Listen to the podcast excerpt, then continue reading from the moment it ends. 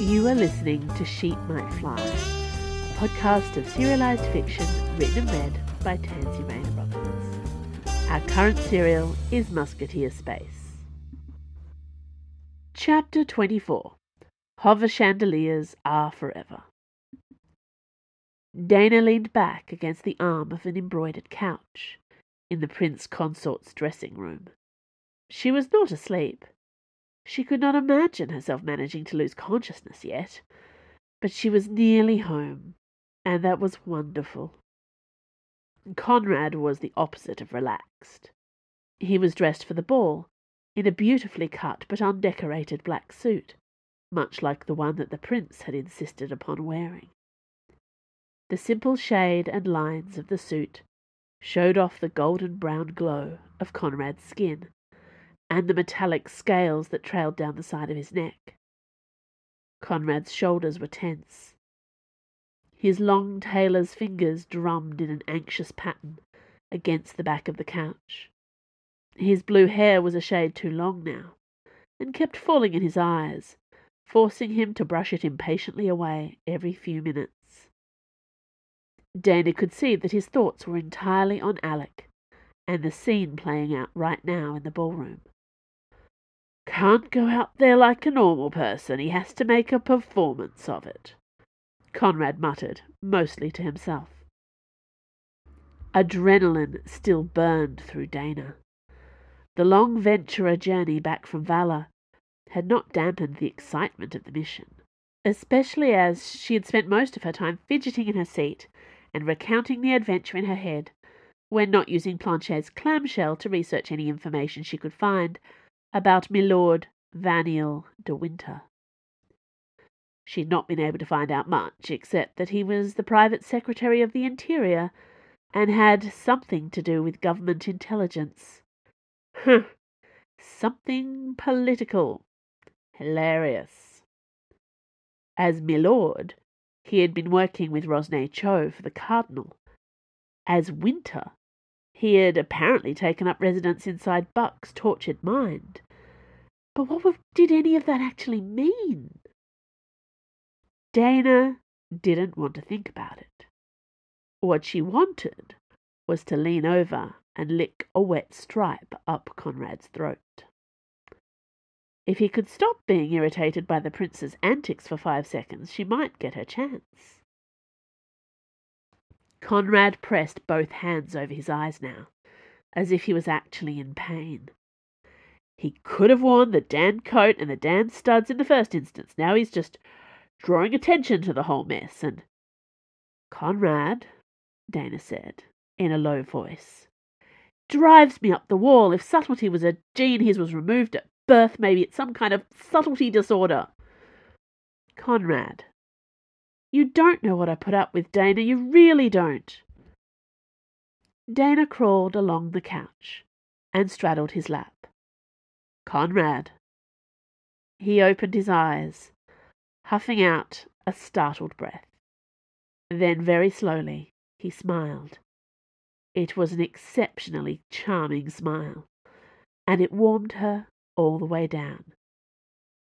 Hello there, he said, his attention finally on her. Hi, said Dana, shifting in his lap. Have I mentioned how grateful I am that you saved my idiot boss's hide? I'm sure you were about to mention it.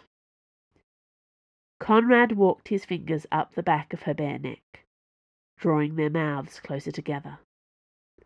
His lower lip made a teasing swipe against her own, a preliminary touch that made her shiver. More. She wanted more. I was definitely about to do that. The door to the dressing room slammed open, and Alec marched in. Don't mind me, he snapped, heading for where the peacock coat hung, freshly pressed, against the wall. Conrad drew back from Dana with an apologetic look, and she climbed off his lap so he could get on with his job. Ready for stage two, Highness? Stage two, Alec agreed, holding out his arms. Conrad slid the peacock coat onto the prince. The cut was perfect, of course. swinging against his hips in a fierce statement of bold beauty. The lapels of the coat glittered with twelve perfect diamond studs. Even knowing that two of them had been replaced very recently, Dana could not tell the difference. Still don't know why you needed to bother with stage one, Conrad said, coughing as he spoke, so that the prince could choose to ignore the insubordinate tone. Yes, you do, Alec said calmly. I had to see if my wife chose to test me. I wanted to give her a chance to trust me. He sighed, giving no sign of being pleased at the effect of the peacock jacket in the mirror. Not that I have any right to complain. We all know that the Cardinal's objections to you have nothing to do with what you do or don't do in bed, Conrad said, brushing the coat one last time for the sake of professional pride. Still, said Alec, his face set hard, I have a second chance to make this right. I'm not going to let my own weakness get the better of me again. I knew the deal when I signed the contract. Time to start making the best of this mm. bloody marriage. He turned to Dana on his way out, clasping her hand for a moment. I can never thank you enough, Captain D'Artagnan. Dana blinked with shock at the title. That's not a... That's a long way off, she said finally, embarrassed at the thought of it. I'm not even a musketeer. We'll have to see if we can do something about that, said the prince consort with a cheeky grin. In the meantime, accept this token of my appreciation. He pressed something small and sharp into the curve of Dana's palm, and then swung away, striding back to where the Regent's was waiting for him in the ballroom. Dana looked down and saw a jewelled stud in her palm. It gave off a very expensive gleam of white, shot through with coloured veins that swallowed the light around it. Oh, she breathed. Conrad came to see, his blue hair falling in his face again as he peered over her palm. That's an opal, he said. Very rare. Only found on Oster. The prince likes you. He looked up then, his dark eyes catching hers before he smiled. Not as much as I like you. Dana arched an eyebrow at him. You admit I was the right person for the mission, despite my lack of credentials? Conrad laughed at that dropping back onto the couch beside her. His hand trailed up and down her wrist, a casual touch that nevertheless made her pulse pick up speed. You can't blame a fellow for being careful. Careful is good. Dana leaned back against the couch. I suffered a lot for this mission. I wore a dress. Me. An actual dress. She had changed back into a plain flight suit as soon as she reached Luna Palais, the thought of swishing one of the Duchess of Buckingham's gowns around here, where people knew her, was enough to make her howl with embarrassment. I'd like to have seen that, Conrad said, his eyes lighting up. It was horrible. A crime against humanity. I don't believe a word of it. His hand stroked her arm, all the way up until his fingers brushed against her collarbone. Dana, I can't. You know about palace contracts, right? She leaned into him, her own fingers combing through his spiky blue hair. If he was allowed to touch, then so was she. Are we talking about morality clauses? No one cares about that stuff, not really. You know what palace types are like, all so sophisticated you want to smack him in the face, but I can't afford to give anyone ammunition against me. Not in the middle of all this. If I get myself exiled, Alec'll have no one left in his corner. Dana nodded, her fingertips drifting lower to trace the muscular ridges of his shoulder blades. Are you saying we can't, or that we have to be discreet? Conrad leaned into her, nuzzling her neck. His breath was warm against her skin. Discreet. Not the other one. The other one is a terrible idea. Where? she whispered, she didn't want to stop touching him, but he was right. The prince's dressing room was not the place for this. Discreet. She could do discreet. I need to be here tonight. What are your plans for tomorrow? Dana sighed and pulled away from him. Her brain worked better when she wasn't thinking about the warmth of his skin against hers. Tomorrow was so far away. I have to report to Treville, and then check for any sign of communication from my friends. If there's no word from any of them or their NGs, I'll have to retrace the trip, see if I can find out what happened to them. Will you still be in Paris tomorrow night? Conrad moved back against the other side of the couch, putting distance between them.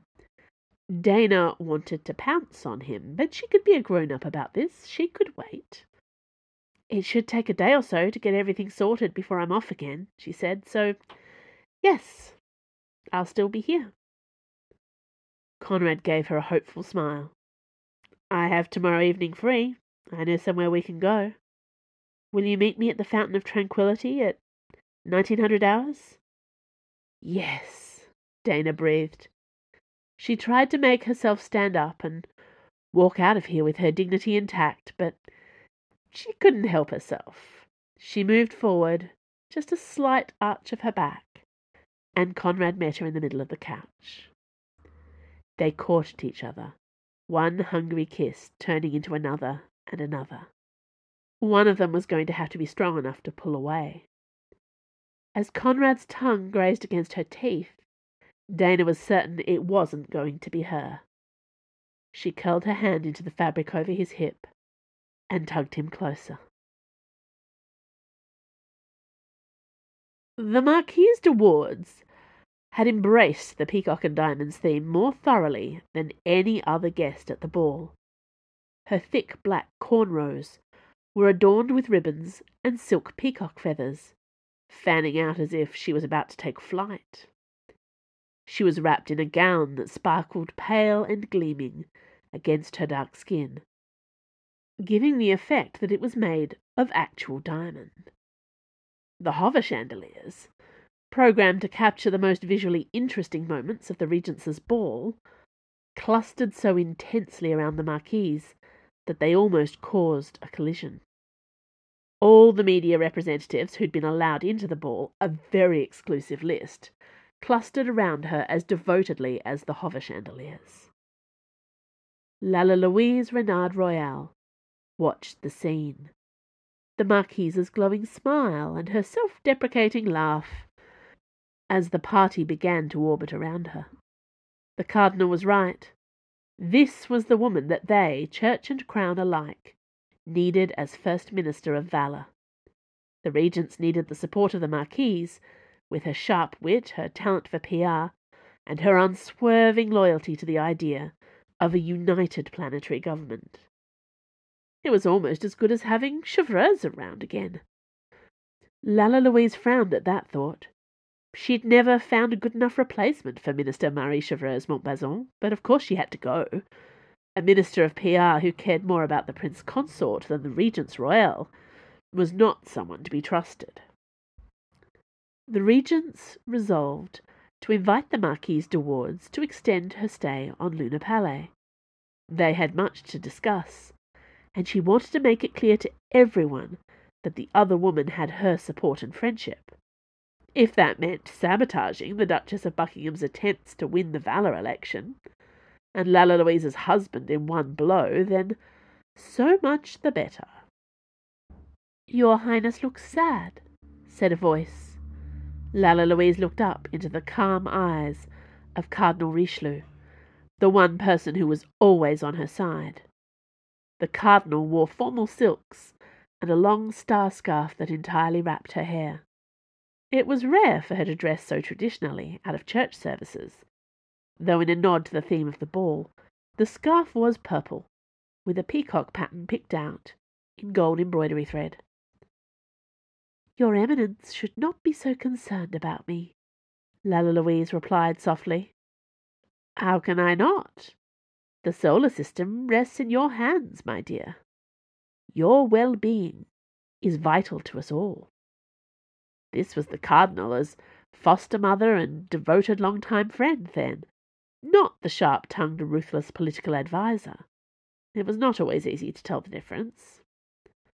Lalla Louise made an effort to smile. This anniversary ball hasn't gone quite as we hoped. The Cardinal arched one perfect eyebrow. I think it's going splendidly, but perhaps we had different outcomes in mind. Lalla Louise became angry at Alec all over again. What in space was he thinking? Strolling in wearing clothes that were barely formal enough for dinner? Had she lost his respect as well as his loyalty? She had hoped that by now they would have become a powerful team working in sync with each other. A partnership that strengthened her ability to rule the solar system. Something like the robust business-like relationship her grandparents had enjoyed. She should not be worrying about any secret alliances his family on Oster might or might not have been making with the new aristocrats of Valour behind her back. It all came back to Chevreuse. The Duchess of Buckingham going rogue was one thing, but if Buck had Marie Chevreuse on her side, that woman was diabolical. You will forgive me, Highness, said the Cardinal, but I have a gift for you. As you know, I am always thinking about the crown. Yes, said Lalla Louise absently. Of course you are. I know that your Highness has been concerned about my recent theories about Prince Alec's loyalties. I was startled, no, dismayed, when a recent rumour reached me, and sent one of my best agents to investigate. I think that you'll find that the answer to all our questions lies here. And the Cardinal spread her gloved palm wide. Two perfect cut diamond studs gleamed beneath the light of the hover chandeliers. Lalla Louise stared. Those are the studs that my husband should be wearing tonight. The Cardinal smiled sadly. I hate to be the one to break it to your Highness, but this is an important reminder that even those with whom we are most intimate can become compromised. She tipped the diamonds into Lalla Louise's palm. You'll excuse me, Eminence, said a smooth voice, breaking into the sudden buzz that Lalla Louise heard in her ears. But I would like to dance with my wife. She was numb all over, and yet she felt Alec's arms come around her. He drew her into the dancing with that same fluid grace they managed at no other time in their lives dancing. They had always been good at dancing.